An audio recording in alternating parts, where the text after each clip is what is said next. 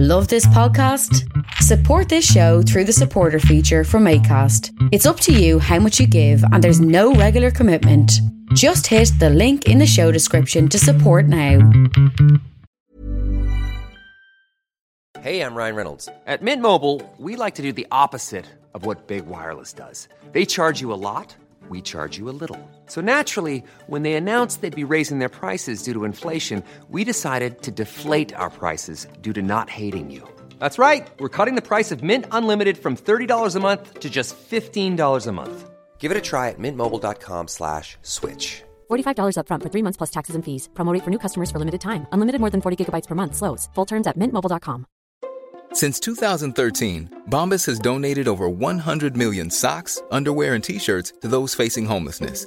If we counted those on air, this ad would last over 1,157 days. But if we counted the time it takes to make a donation possible, it would take just a few clicks. Because every time you make a purchase, Bombas donates an item to someone who needs it. Go to bombas.com slash ACAST and use code ACAST for 20% off your first purchase. That's bombas.com slash ACAST, code ACAST.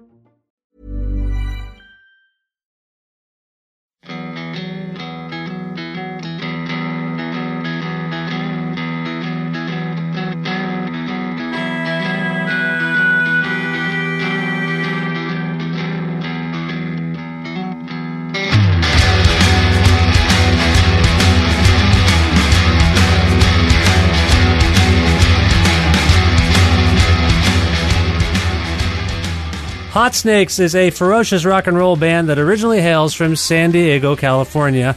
After releasing three perfect punk rock albums between 1999 and 2004, Hot Snakes broke up in 2005, but began touring again in 2011. They also wrote some new songs together recently and are back with an absolutely incredible new record called Jericho Sirens, which is out via Sub Pop Records on March 19th, 2018. A few weeks ago, I had an extensive conversation with singer and guitarist Rick Froberg all about the band's new album, each and every song. We also talked about where the band went and why they're back. Sponsored by Pizza Trocadero, The Bookshelf, and Planet Bean Coffee in Guelph, Granddad's Donuts in Hamilton, and Planet of Sound locations in Ottawa and Toronto, this is the 383rd episode of Creative Control featuring Rick Froberg of Hot Snakes with your host, me, Vish Khanna.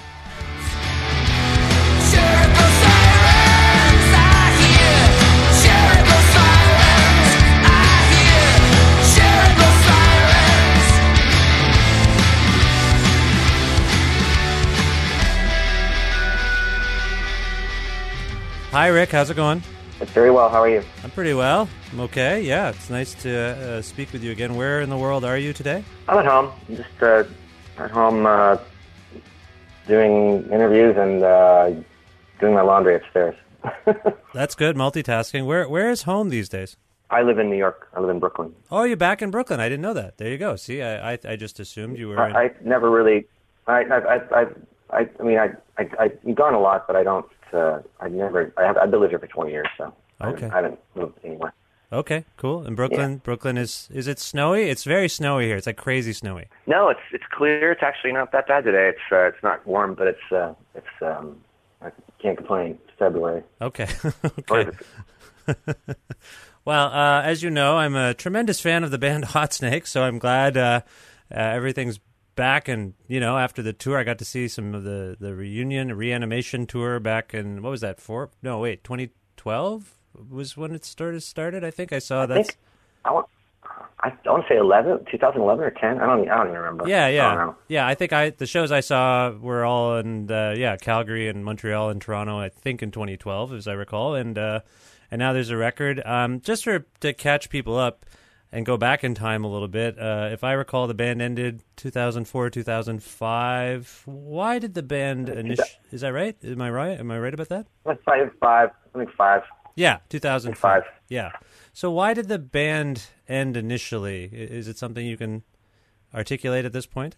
I think we were just we just wanted to stop for a while, so we did. Um, I I uh, Gar saying, oh, "I don't really, I don't feel like doing this right right now at the moment." Um, he had something else going on.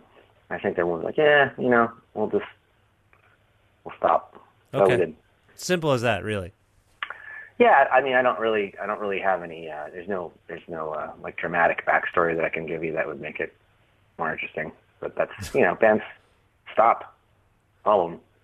They should. So, I mean, I mean, you, you know, if you if you get you reach a point where you're getting kind of burned out on something, you should stop. Yeah, yeah. And so similarly, when it returned in, you know, I guess five, six, six, seven years later or whatever it was, I, I guess we agreed it was, yeah, around six years later. Again, Yeah. natural thing. Was it just like, yeah, let's just do it again? No, we were asked to play uh, at an ATP by Les Savy Fav at, at an ATP in England, and um, it was sounded like fun. It, uh, it's not going to pay us good, so I, uh, I, they asked. I, I'm, I'm kind of friends with some of those guys, and they asked me, and then I asked the rest of them, and everyone said, "Yeah, let's do that." So we did it, and it was really, it was really fun. Um, and we realized uh, we, had, we we we missed it, and we had a good time doing it. Right. Okay. That that's simple enough. Now you, by my reckoning, you have played music with John Reis since you were basically both kids, uh, and until Hot Snakes. I mean, Hot Snakes ended, and then Obit started, and then I think prior to that, most of the bands you were in featured John was a collaborator, right? Generally. Yeah, pretty much. Yeah. Any, any, yeah. Any, any of the serious ones. I mean, yeah. Yeah. So after that Hot Snakes reanimation tour ended, uh, you I was, was it called? Was it called the reanimation tour? No, David Yow called the Jesus Lizard thing the reanimation tour, and I, I can't stop saying it. What is it? Oh, a, okay. Ah, cool. it's a reunion tour. He he kept calling it the reanimation tour, and I just can't stop. Sh- I can't shake That's, it. that that sounds cooler than reunion tour. Yeah. It's less been less used. Yeah, it's like zombies or something. I think he thought of it as, you know, back to life. Right. so, uh, where I was, you know, after that uh, that hot snake stuff ended uh, for that time, anyway. You were in a band called Obits, and then you left Obits, and and and then you and John started playing together again in Drive Like Jehu, and it strikes me that you know you and John have each spoken really highly of each other in the press to me uh, in the past. Did the experience of playing in Obits and then in Hot Snakes and Drive Like Jehu again did uh, did all of that illuminate anything particularly special about your dynamic with John? Um, probably. I, I, I don't know uh, how. I mean, I, I, my admiration for John or my, my friendship with John hadn't really diminished or anything like that. I, I was I was in a different band, um, but it wasn't because um, you know, the heck with this guy. It was just because uh, uh, I don't know. Um, I just wanted to start a band with my friends here, so that's what we did. Yeah. Um, it, it, as far as yeah, I, I, it's it's nice to work with him, and, and having been in a, a different band for a while, and, and he was in Night Marchers and doing all these other things. Is you know, once we we come back to this, um, we bring those other things with us that we learned or uh, got into doing in the other bands. So that's it. Uh, I think it's good that way. Is there a kind of I mean, I'm I'm I'm applying kind of external observations to this relationship, and I know it's a personal one, but is it is it, is it sort of effortlessness? Is there an effortlessness to your getting together and playing? Like, does it just feel like home, so to speak? Uh, we're just friends like anybody else is friends. I mean, we, it's um, and we like to be in bands together. I guess. I mean, um, I kind of we kind of have the same taste and stuff. Yeah. Maybe not exactly, but um, we both think we like this kind of music. I mean, at least making it. Uh, we think there's a kind of a lack of it, um, or a lack of the things that we like out there to go see and hear. So we, I guess, we're trying to fill that void, just kind of doing it ourselves. I don't know if it's really exactly. It doesn't really come out exactly like you know the things you listen to or that you would like to hear. It comes out you, but um, anyway. I don't know. Yeah, yeah, no, I, Oh. yeah, I, I- hear you. uh, I, It, yeah, it's, it's just it's, it's just it's just yeah, it's just a relationship like any other relationship. You have you have if you have friends you collaborate with and you like it, it works good, uh, then yeah, you might as well keep doing it. Why not? But I'm sure you know of bands that are doing it still because it's like a business. They have less of a, a social dynamic. They just keep doing it because they kind of have to. But that's not the case with you guys. You guys are doing it because you're buds, right? Sure, but I mean, if if we were just buds, I mean, I, I'm just buds with a lot of people. So there's so there's there's there's definitely a whatever a, an art element to that, not just a um, bud buddy road trip. Let's go hang out kind of thing. If it's uh, it's certainly I mean, I mean we like we have some of the same objectives, so or we both like the same thing. We both like, like playing rock and roll and and um happy to play with other people, happy to play with John, you know? Yeah. No, sure. I, I think the point of the question is does it come easier playing with John than it might playing with other people? Well, it comes easier with John because John's really, really good at what he does, as well as, you know, Jason and Gar and Mario. These people are all, to me, amazing. So it, it does come easier, yeah, in that sense. I mean, they're just John's the best, you know? I mean, I think. Yeah. Now, over the years, since you guys brought those bands on the road, I've asked you and John questions about writing new Hot Snakes or Drive Like Jehu songs, and the answers from both of you were usually, I don't know, who knows? We'll see. We don't know. I'm just curious, was it more than uncertainty? Were you guys ever apprehensive to actually write new Hot Snake songs for any reason? No, I mean, it's just like once you do that, you're opening up a whole can of worms, and you have to, you know, if you're going to write the songs, you have to go play them. You should put a record out. You should do all these things, and that that that's that's a commitment, and it it uh, means you're going to be you're going to be working on that for a while. So that's that's and that's what happened. So it just takes a while to get that all organized, and everybody had a, a loosen to sew up, and uh, you know, musical and personal and all those things. So um, that's why it took as long as it did for us to actually make a record. I mean, the record's been done for a while. It just takes. It also takes a long time to come out. It's just the way it is. Yeah. But yeah.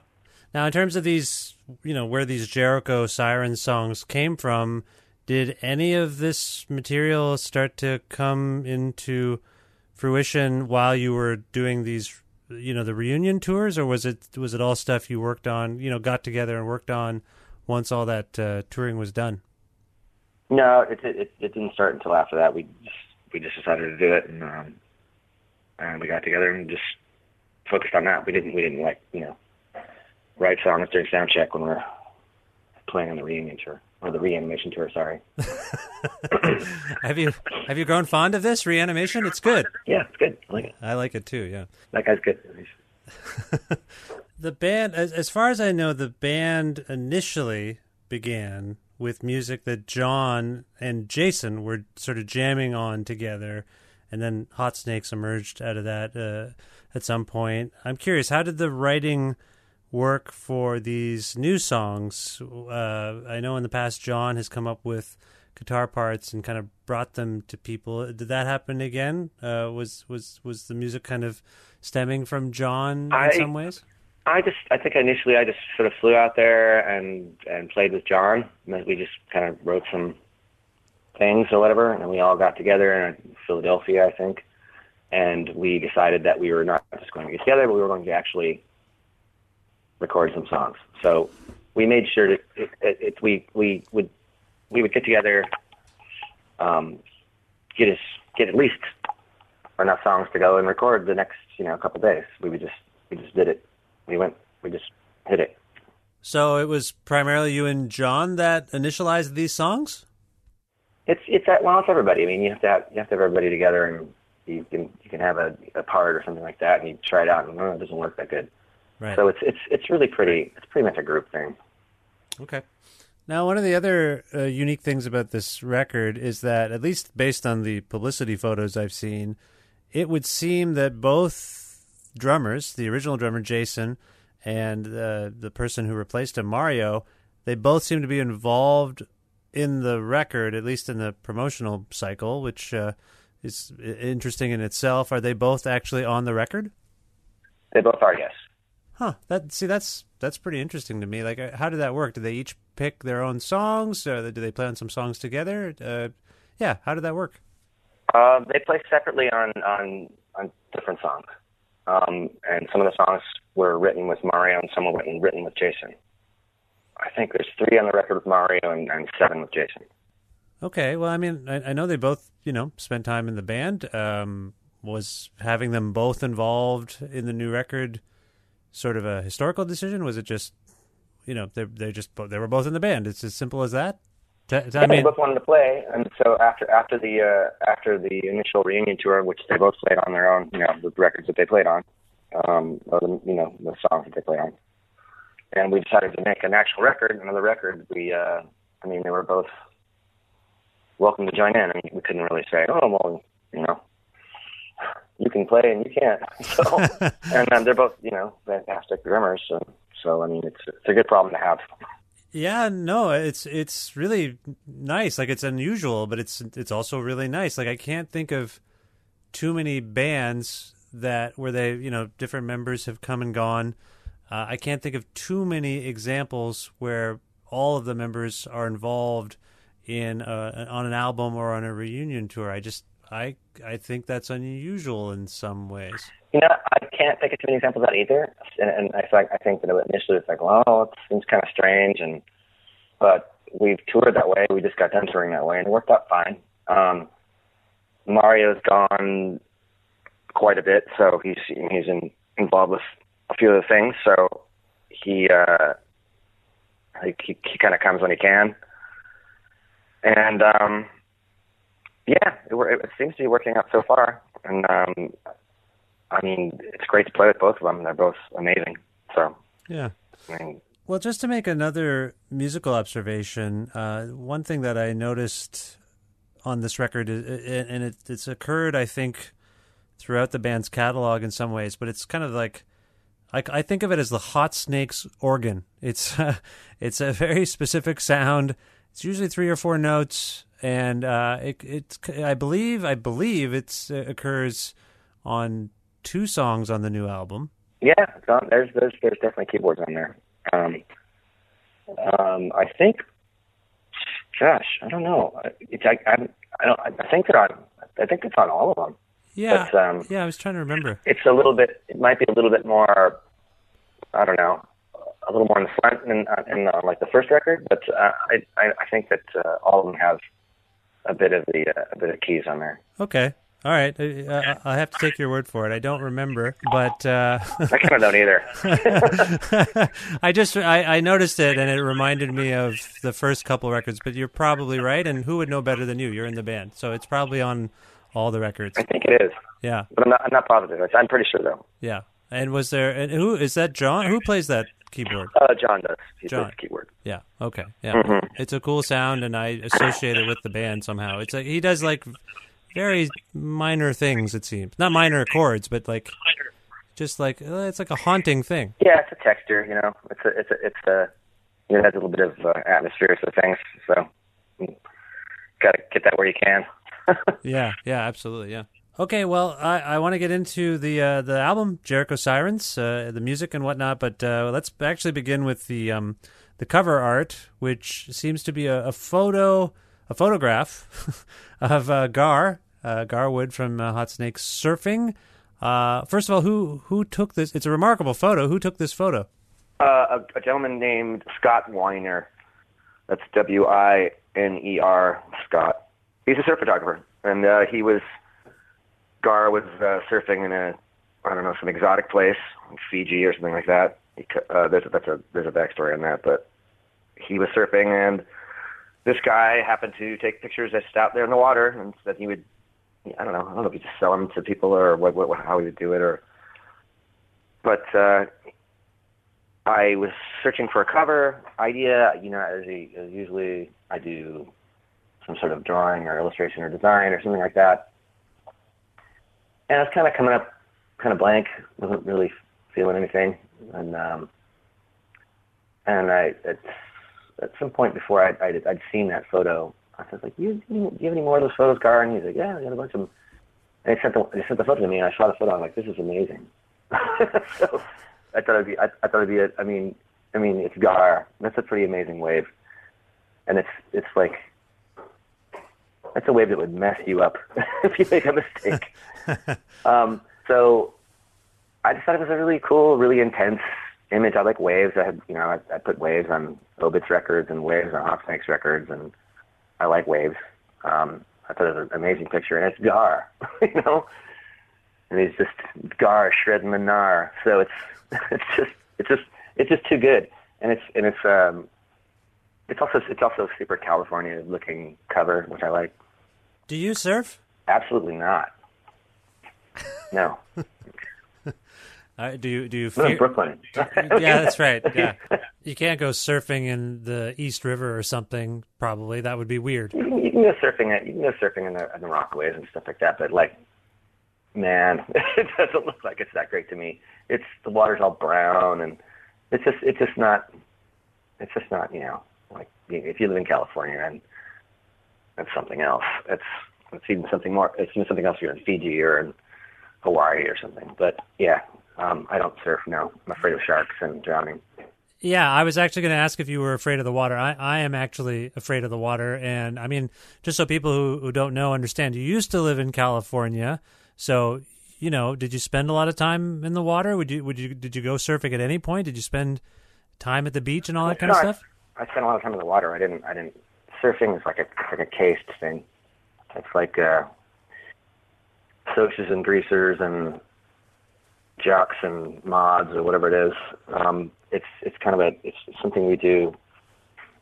You're just sort of almost born into it, and I and I didn't really have the. Uh, I'm a I'm a slight person. I have a slight of stature. I don't I don't I, did, I never was very uh, uh, the, uh, the surfer type, so I never really got into it that much. I did used to race BMX bikes though. That's cool. That's cool. Well, um, I was back to the the artwork. This this is something of a departure for you in that you know you're a a, a very talented graphic illustrator. Normally, uh, Hot Snakes Records have featured your your illustrations. This is a photograph. This is a like I say something of a departure. Was that difficult for you to come to this conclusion? Like you mentioned, I, I didn't have anything. I didn't have a, a solid idea, and then I saw this photograph. Was that a difficult uh, conclusion to reach? That uh, you know, I'm not going to be drawing something for the next Hot Snakes record.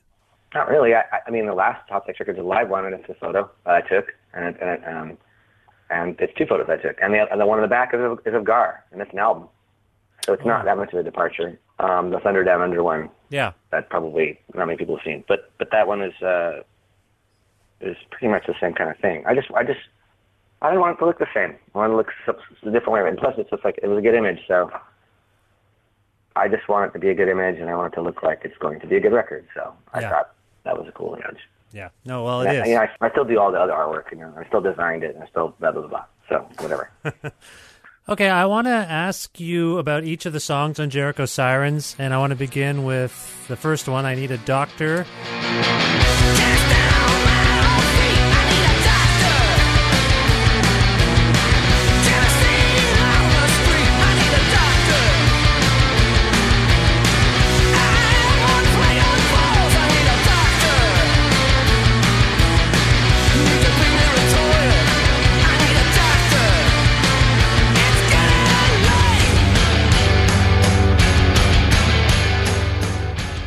Have come to realize recently that I have been going through some medical anxiety. That's just something I've observed and recognized in myself. And then I heard this song uh, when I was going through some things, and I wondered if maybe that occurred to you. Or do you have issues with sort of medical anxiety, things to do with your health? Are you, are you concerned about that on a somewhat regular basis? Well, I think it's the opposite with that song because it's uh, it's about needing a doctor, not not I'm scared of the doctor. different. But uh, your point, if your point is like, do I have anxiety about going to? Yeah, absolutely. I mean, I absolutely don't don't like going to the doctor or the dentist or or even getting out of bed. You know, I, I don't I don't want to go. I don't want to go those places. Th- th- Those places are horrible places. They're worse than funeral homes.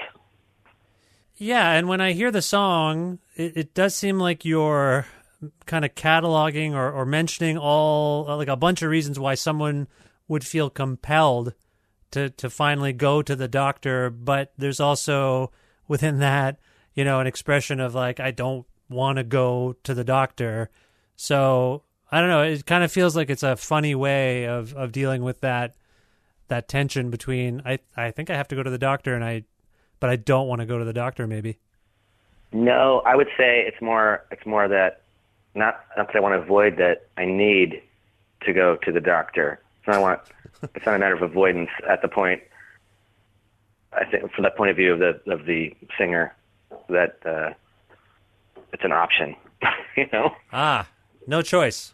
No, sometimes there's no choice. I mean, unless the choice is like you can't go because can't afford to or it's not available to you.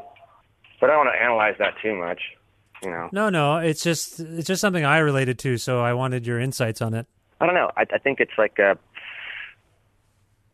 a lot of. I mean, that's just like a a feeling that I don't know. I, I don't know if I, I care about people relating to it. I just, I just, it's just a feeling that just an exasperating feeling, and it just, it just came to mind. Hmm. It was a, it was a song that demanded an exasperating feeling anyway. yeah, you know, yeah, that comes through. heard this. hmm Okay, I want to move on to the second song on uh, the record. It's called "Candid Cameras."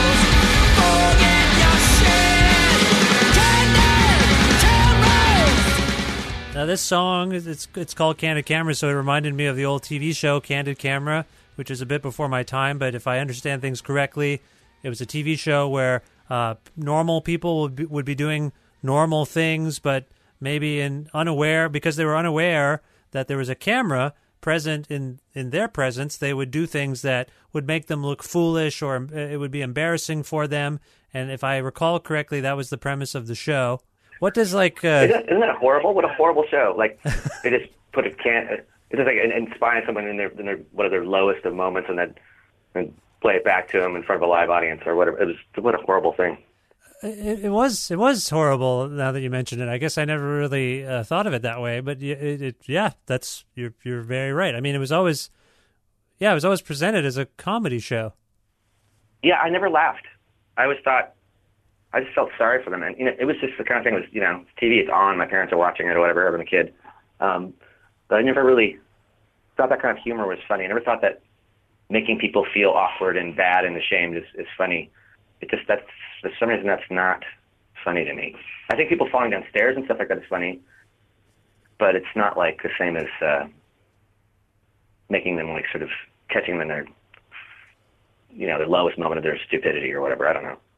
That's really fascinating to me because when we get to the next song, which is called uh, "Why Don't It Sink In," and I, and I don't want to go there yet, but I did make a note uh, uh, for that song because I, I thought it was dealing with obliviousness, and I feel like there's a lot of comedy that that revels in that that that notion of people being a, like, look how oblivious this person is to their own foolishness. Like a show like um, Curb Your Enthusiasm does that a lot. Like it's awkward and it's a lot about can you believe how oblivious this type of person must be to their own behavior and i feel like there's a lot of comedy that kind of revels in that obliviousness and awkwardness Right, but that's that's comedy. That's not real people like being set up on the fly. It's it's it's uh, it's it's that's that's different. I, that's that show, that show is funny. He's funny.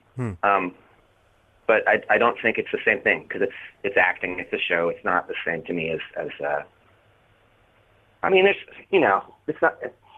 There's exceptions for sure, but uh, yeah. just this I notion if of being embarrassed like being embarrassed and uh, against your will that that you find that distasteful obviously Sure, but that's not the point of the song.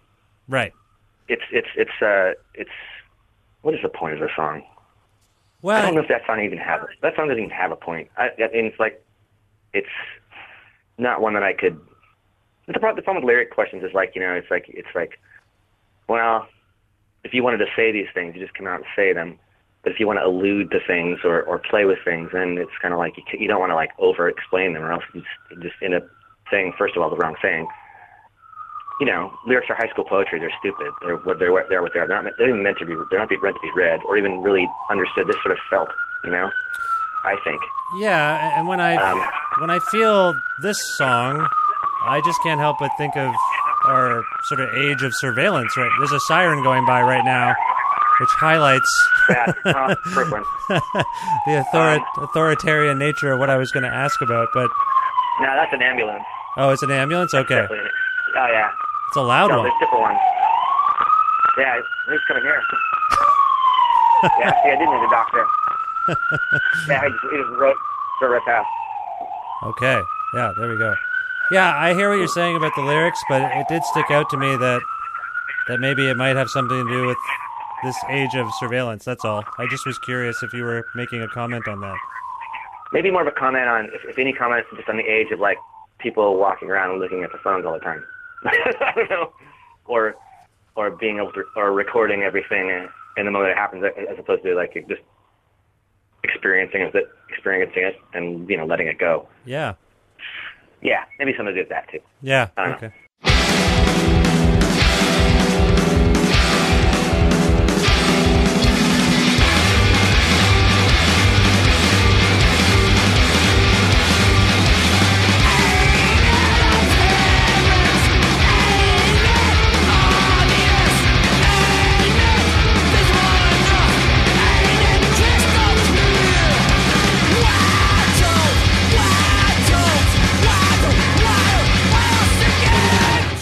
Already mentioned uh, the song "Why Don't It Sink In," and it's uh, it's gotten to me on a level of you know I'm trying to contemplate self awareness more and and, be uh, aware of uh, how my actions impact other people, like not to be oblivious about how uh, other people are impacted by what it is I say and do.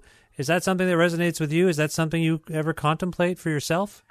I think that song is more. I think I understand what you're saying, but I think that that song is more about uh, something that should be really, really obvious to you. That's really, really obvious, really doesn't seem to be, or whatever. But it's really obvious to everyone else, and uh, it just doesn't seem to sink in. okay.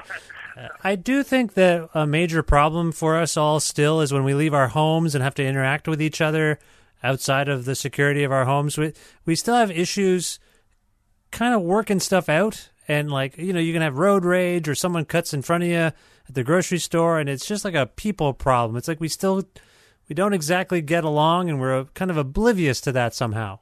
I, I think. I think. Yeah, I, I think that's completely true. But that again probably isn't the point of the song. Sure, no, I, I appreciate that. I just wonder if that's the kind of thing that you contemplate uh, generally. You know, beyond beyond the song, is that something you ever think about? Um, yeah, I think there's a you know to quote the, I think it's I think it's a drummer for GG Allin's band and, and the Hated in the Nation thing where somebody asks, you know, what is this whole thing about? And uh, and he leans into the guy, you know, it's, it's kind of quiet, and he's like, I think it's just about a certain lack of sweetness in the world, you know. Yeah, and, and it's like it's like that's kind of what it's about. yeah, yeah. Okay, I can see that. I can see that. We uh, we should let's move on to the next song. It's called Six Wave Hold Down.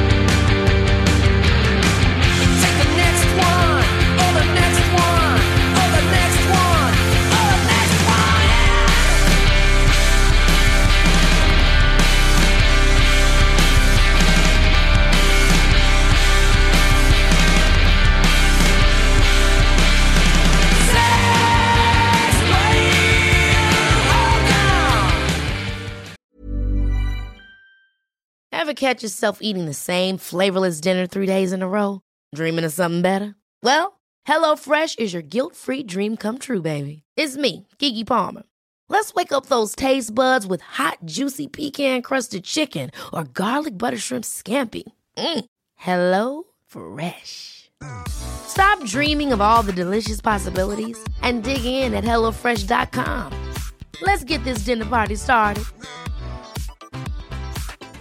Hey, it's Ryan Reynolds, and I'm here with Keith, co star of my upcoming film, If, only in theaters, May 17th. Do you want to tell people the big news? All right, I'll do it. Sign up now and you'll get unlimited for $15 a month in six months of Paramount Plus Essential Plan on us. Mintmobile.com slash switch. Upfront payment of $45 equivalent to $15 per month. Unlimited over 40 gigabytes per month. Face lower speeds. Videos at 480p. Active Mint customers by 531.24 get six months of Paramount Plus Essential Plan. Auto renews after six months. Offer ends May 31st, 2024. Separate Paramount Plus registration required. Terms and conditions apply if rated PG.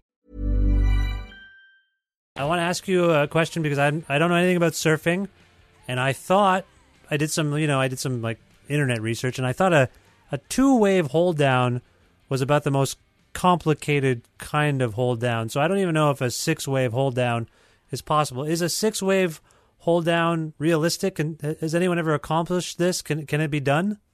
Sure, people have. I think I think that as sort of a fan of surfing, I mean, you, you see people on these enormous, enormous, enormous waves. They, waves that, that that be towed into by a jet ski, and they are if if if they you know come down on you.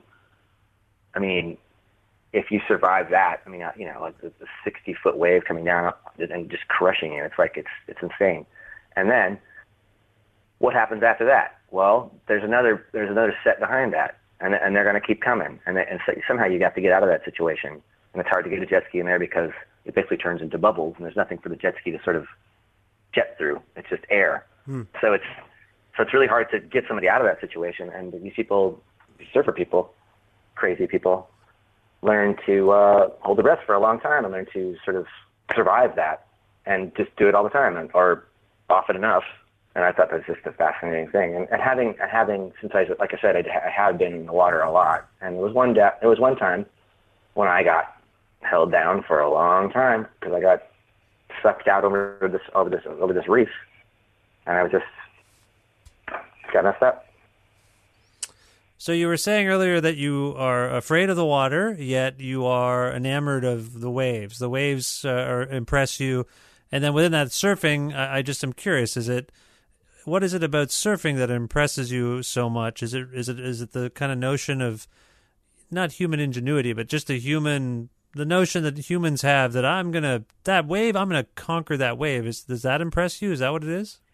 Sure, there's, there's that, but I think I like I just like the waves themselves, and I like the surfing part because it gives the waves scale, Ah, and uh, it makes you understand what it really is, and that- and it's it's just incredible to me. I don't know, just that. you know the the surfer people they tend to think that surfing is a, a way of life. I think you were saying this earlier, right? Like, It's like a way of life. I think it's yeah, it's just it's your thing or it's not. I mean, it's like it's something that it, it definitely. I mean, you could you could get into it as on whatever level you want. I'm sure. Um, oh, sorry, my roommate's cutting a hole in the ceiling. That's okay. Um, yeah, I, I think yeah, it, it's.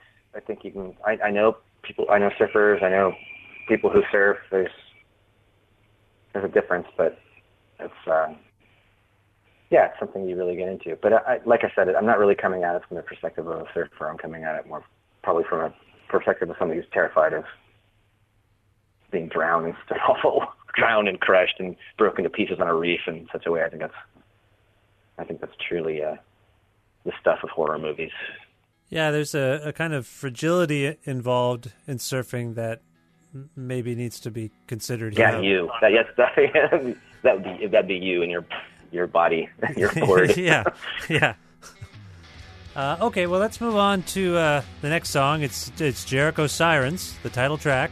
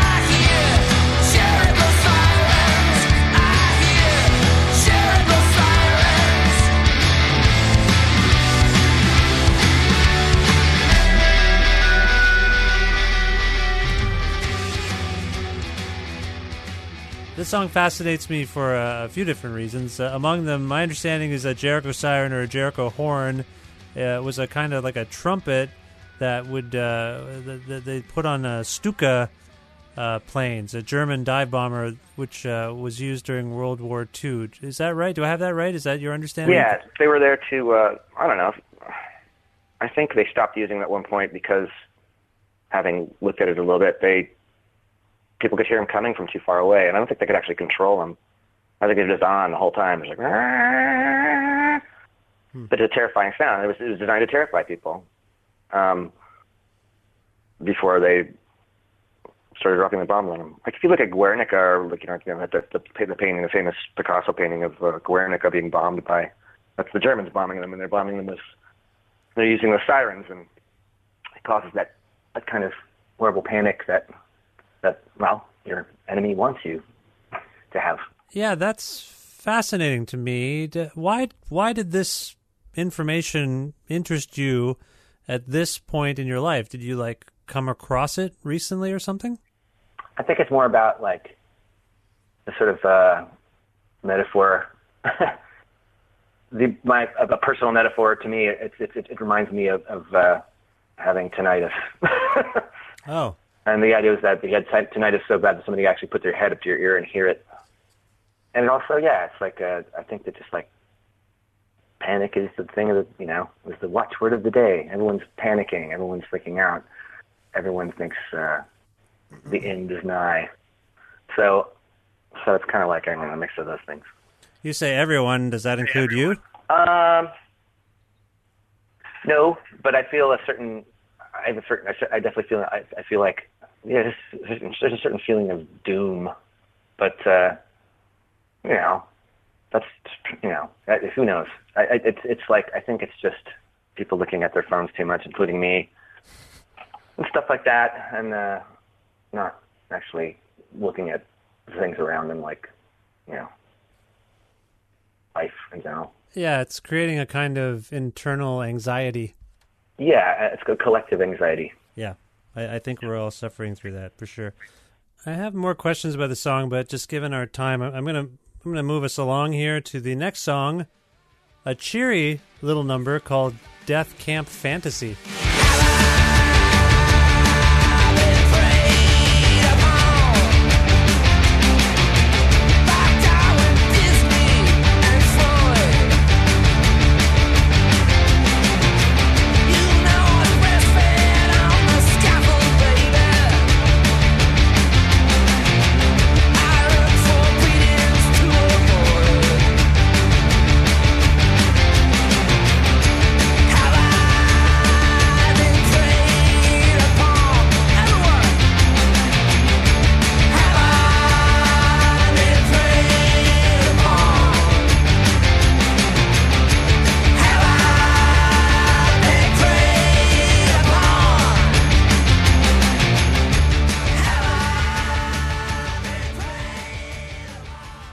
You know, sort of the same kind of thing as the last one. You know, just kind of like a lot of people are. Uh, I think yeah, people fantasize about the end of the world, just like people love these movies where you know the world is destroyed by a, an asteroid or a, an earthquake or a wave or a volcano or a, a, a, virus, you name it. I mean, it's just sort of, it's, I think it's people are concocting their own sort of scenarios uh, and are dedicated to them in a strange way.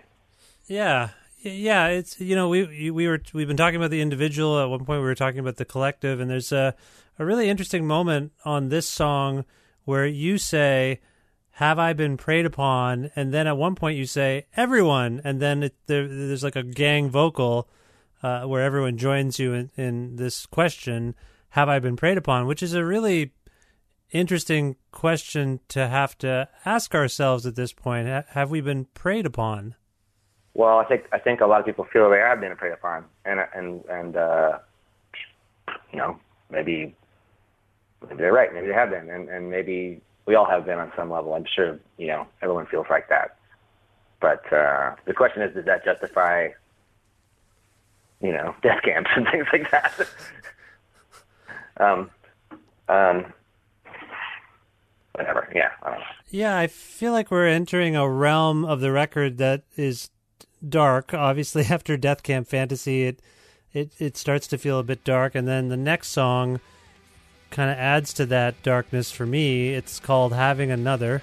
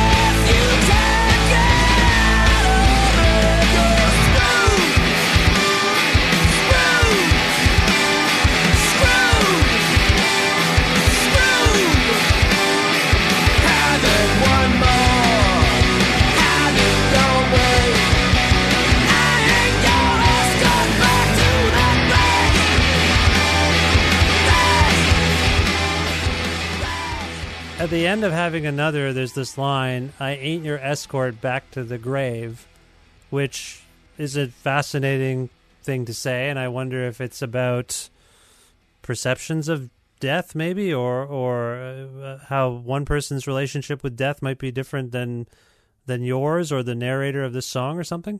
No, I think it's just me imagining a person who actually drinks more than me, who I would would really would, who I wouldn't bother to, you know, go down with down the toilet with. It's like it's it's I don't know. It's probably a song to myself.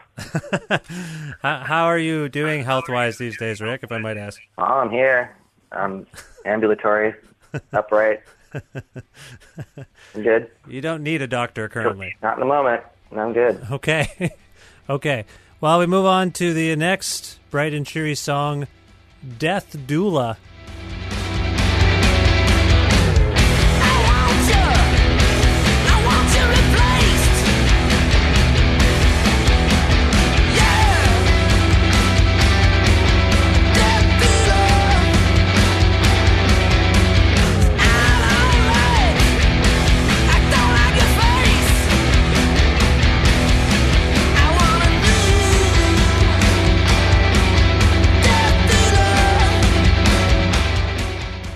Intrigued by the notion of a death doula. I'd never heard of this. I've heard of uh, a birth Yes. doula. Is there such a thing as a death doula? Uh, I never knew about the birth doula. I, I only heard about the death doula because a friend of mine became one. And, um, well, she was really patting herself on the back because she was, you know, I'm experiencing death and and the passing of these people, and it's so beautiful, and they love me so much. And I was, I was just thinking, what if they don't? I don't know. Um, but um, yeah, I didn't know about the birth doula. I only knew about the death doula, I, You- and I just thought it sounded funny. Yeah, no, no, it it is funny to me, but I, it occurs to me as we're speaking that if I think back on your various bands and and the things you've written about, often you've covered medical stuff or uh, me- medical institutions, medical practices on some level. We've talked about that already on on this record. Do you have a particularly strong stance on you know the medical establishment or medical practices, uh, like this notion of a death doula? helping someone with the end of their life is funny, but is there an edge there? Like, is there a pointed perspective you're trying to convey? It's just a coincidence because, like I said, I know someone who's a good friend of mine who was doing it, and, Yeah. and um, I, I like the way the the words "death doula" sounded, so I sort of just went from there. yeah, yeah. Well, again, I think that same critical eye that that you've shone on something like a death doula uh, feeds into the next song, "Psychoactive."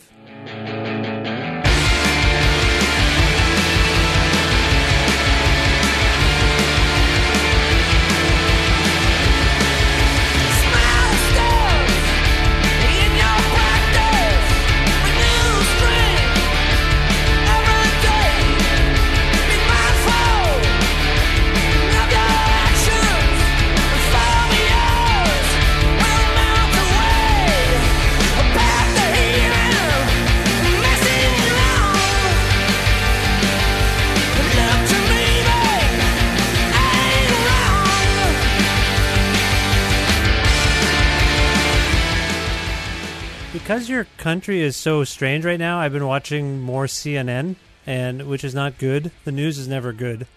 And I was just in a hotel room recently uh, for four days, so I I just had CNN on in the background. And what really, like again, the news is bad, and that's expected. But really struck me is that all the commercials are for drugs, and uh, they're about uh, how you feel bad and you need to take drugs, and the drugs all have these ridiculous side effects.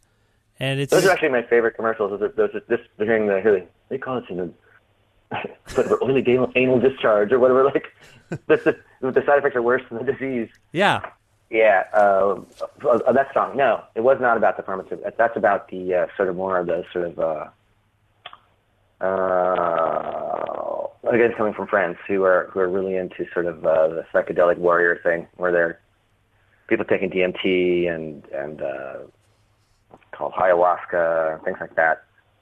Um, and sort of the sort of there's a eh, kind of culty mentality around it, and um, you know I have friends who have this mentality, and and they're fun to talk to, and it's interesting, but you know it's just something it's something people get into, almost like they get into yoga or something like that, and um, and you know all the what, attendant gurus and things like that that come along with it, and and all the podcasts and all the TED talks and all this stuff or whatever about uh, expansion of your mind, and you know that stuff is. And I, and I have to say, all that stuff just totally terrifies me. I, I like taking like some drug that just makes you disappear for whatever, uh, if even 50 minutes and, and makes you lose all track of time and it's just, it just sounds sketchy to me. I mean, you, you say you're terrified of it. Is that based on your own personal experience? Like, have you ever experienced anything like that? Uh, yeah, I've taken I've taken psychedelic drugs before, like you know mushrooms and acid and things like that. But like DMT and ayahuasca, where you know ayahuasca is this whole thing where you have to go. You have like a shaman, and you have to go and have a meeting first and discuss it. And you have, have to have a certain diet, and you go, you show up this thing, they make this tea out of God knows what, different herbs and spices from Brazil or Peru or something like that, and and then uh, you drink this tea and you throw up and shit on yourself and and uh, then, you, then you go on this whole psychedelic journey, um, which can be completely terrifying or completely marvelous or a combination of all these things. And I have, you know, I, I respect the bravery of these people who do this stuff and, and their and their dedication to the to whatever it is. But um, I, it just sounds kind of also kind of terrifying to me, Yeah. and, and and and like kind of maybe high risk, low reward kind of thing. I don't know. Yeah, well, I mean, I, I'm asking you these questions. I know you, you're deferring here and there, and I, I appreciate the time you're putting into these answers because I, I do think of you as a really subtle observational songwriter. Like I, that appeals to me. Uh, I, I, I, I kind of know what you're talking about, and I like that I only kind of know, but I do think you're talking. You know, I think there's bigger picture stuff going on. It's, going to become more mainstream. This what, what I'm talking about very soon, and you're going to hear more and more about it. And, and it's uh, it's something that's people are sort of. I think people are are. I don't know if it's escapist necessarily. I don't know if I'd call it that. It's not. That's sort of not fair. But it, it is it is a way to sort of go in instead of going out into the world, which seems like just like you know a mess to people Yeah, um, and uh, that there must be more to life and all that than, than what's uh, been you know made available to us through whatever Yeah. conventional channels, religion, politics. Blah, blah, blah, blah. Um, okay. So yeah, that's that was sort of that's sort of what that was coming from. Okay. Let's move on to the final song on the album. It's called Death of a Sportsman.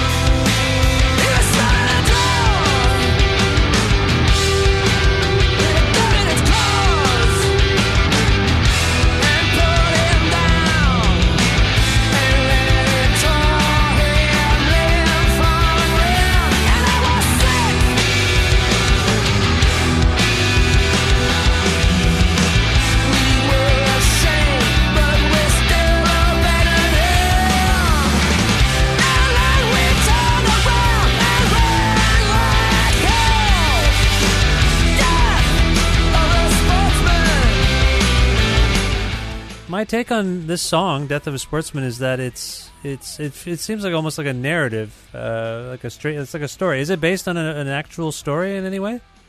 Kind of, yeah. I, was kind of like uh, there's like a little free. I was just I, was, I had to write some lyrics for this song because we didn't have any, and I I, I, I found this. Uh, there's like a little free library that sometimes, I don't know if they have these in Toronto or wherever you or Guelph or whatever. They they put uh, you know like they make a little glass box, a little roof on. It looks kind of like a little you know like a little dollhouse or something. Yeah, yeah, yeah. Like everyone, Yeah. everyone in the neighborhood Right. has one. Yeah, Right, right. Okay, okay. Yeah, in Canada, I'm sure that's great.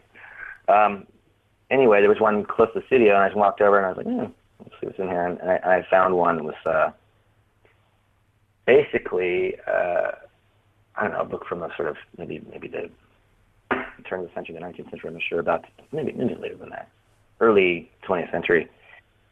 Sort of im- imperial Brit thing where I don't know some guy who went around to uh, different villages and in different parts of India to kill man-eating tigers because there's a real problem apparently.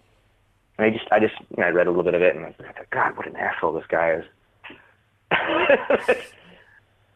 and I, I, I uh, Oh, this is the where it comes from. is that this is the story about the tiger that followed the guy? Uh, just yeah, just like uh, just yeah, kind of sort He, of. he maybe- tracked maybe him, right? that. The tiger tracked him. No, it's it's. I think it's.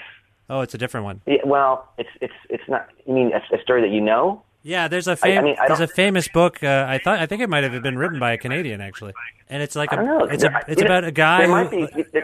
It's like a Okay, guy. He finds a tiger in a village and he's hunting him, and then it changes. Like the tiger starts tracking him. No, no. This is about a guy. This is this is this is a this is a work of nonfiction, and he and he's and he's just basically documenting all the different tigers he's killed in all the different places of the- of- in India, Oh, and uh, the process, and how he did it, and how how bad the tiger was, and how many children to date, and et cetera, et cetera, et cetera. And maybe you know, maybe you know, maybe there was a problem. You know, there's tigers everywhere, and something about it. But um, do do you say that because there's no judgment of hunting in the song? Uh, I don't know. I, I, I, did, I got to go to Africa once when I was about, you know, actually around the time Hot Snakes ended. And uh, I got to see all these animals, not tigers, obviously, because there aren't any tigers in Africa, but but I just felt uh,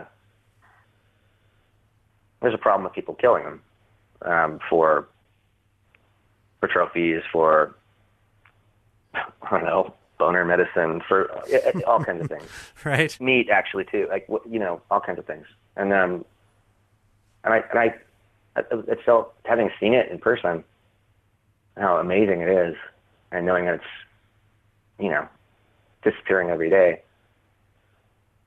probably colored my impression of this guy who was going around killing tigers you know Yeah. it's like and and a person that, that does that kind of thing in general i mean i know people who are have to eat, have to eat, have to make money, have to make money, trying to get out of the situation.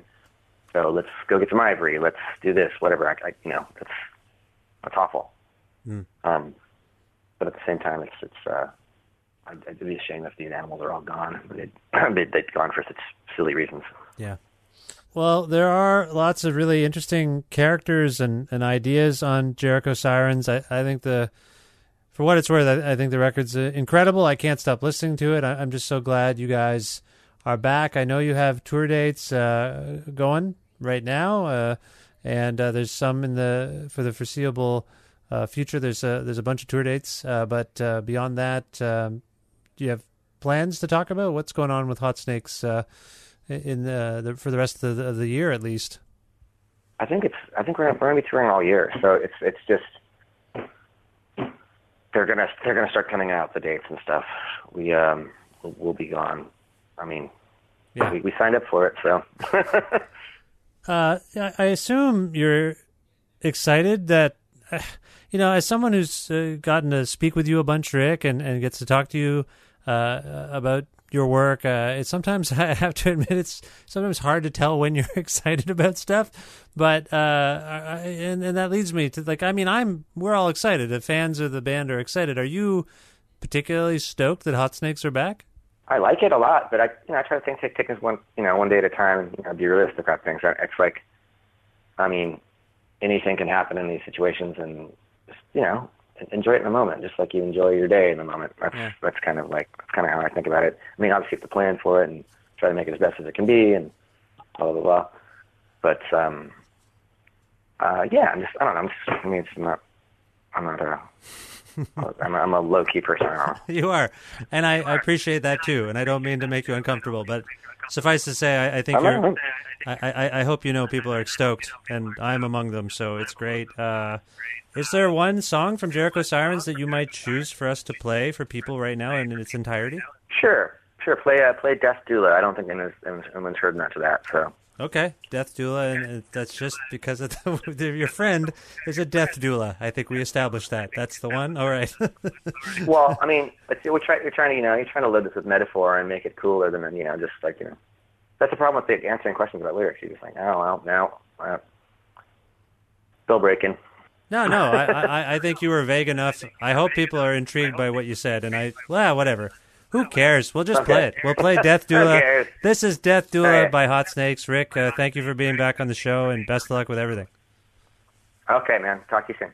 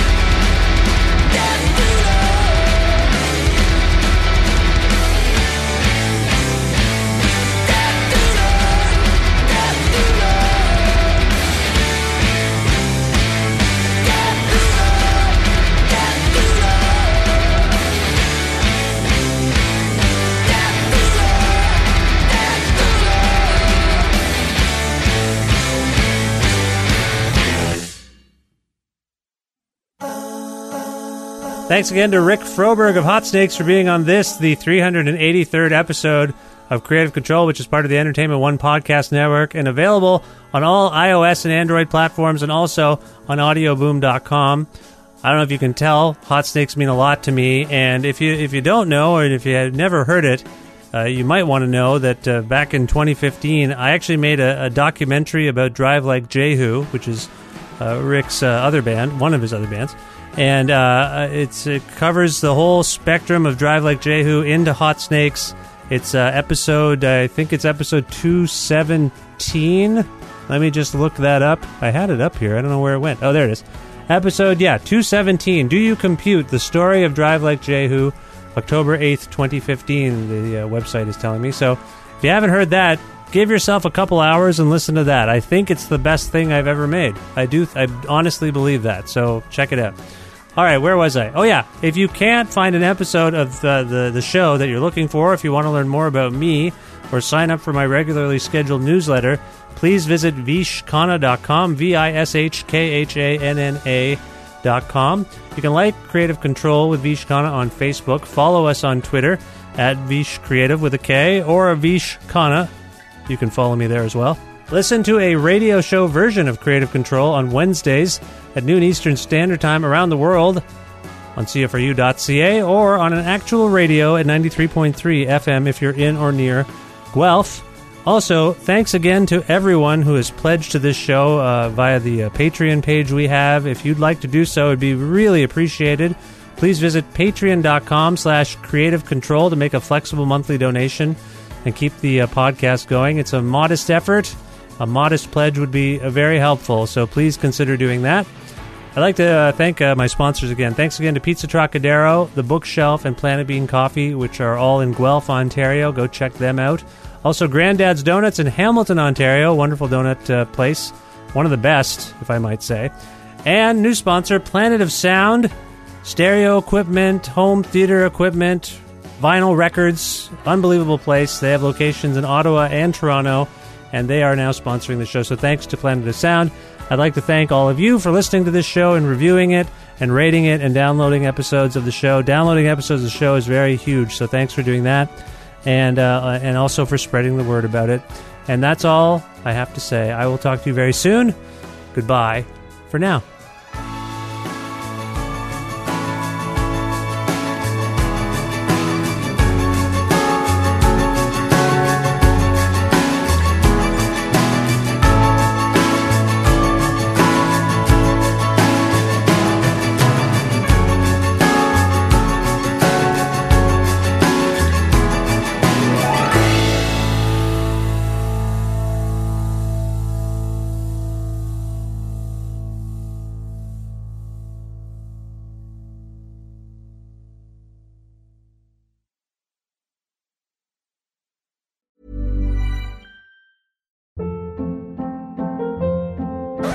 Hold up. What was that? Boring. No flavor. That was as bad as those leftovers you ate all week. Keke Palmer here, and it's time to say hello to something fresh and guilt-free. Hello Fresh. Jazz up dinner with pecan-crusted chicken or garlic butter shrimp scampi. Now that's music to my mouth. Hello Fresh. Let's get this dinner party started. Discover all the delicious possibilities at hellofresh.com.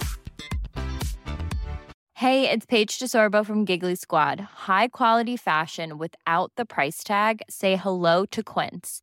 I'm snagging high-end essentials like cozy cashmere sweaters, sleek leather jackets, fine jewelry, and so much more. With Quince being 50 to 80% less than similar brands. And they partner with factories that prioritize safe, ethical, and responsible manufacturing. I love that. Luxury quality within reach. Go to quince.com slash style to get free shipping and 365 day returns on your next order. Quince.com slash style.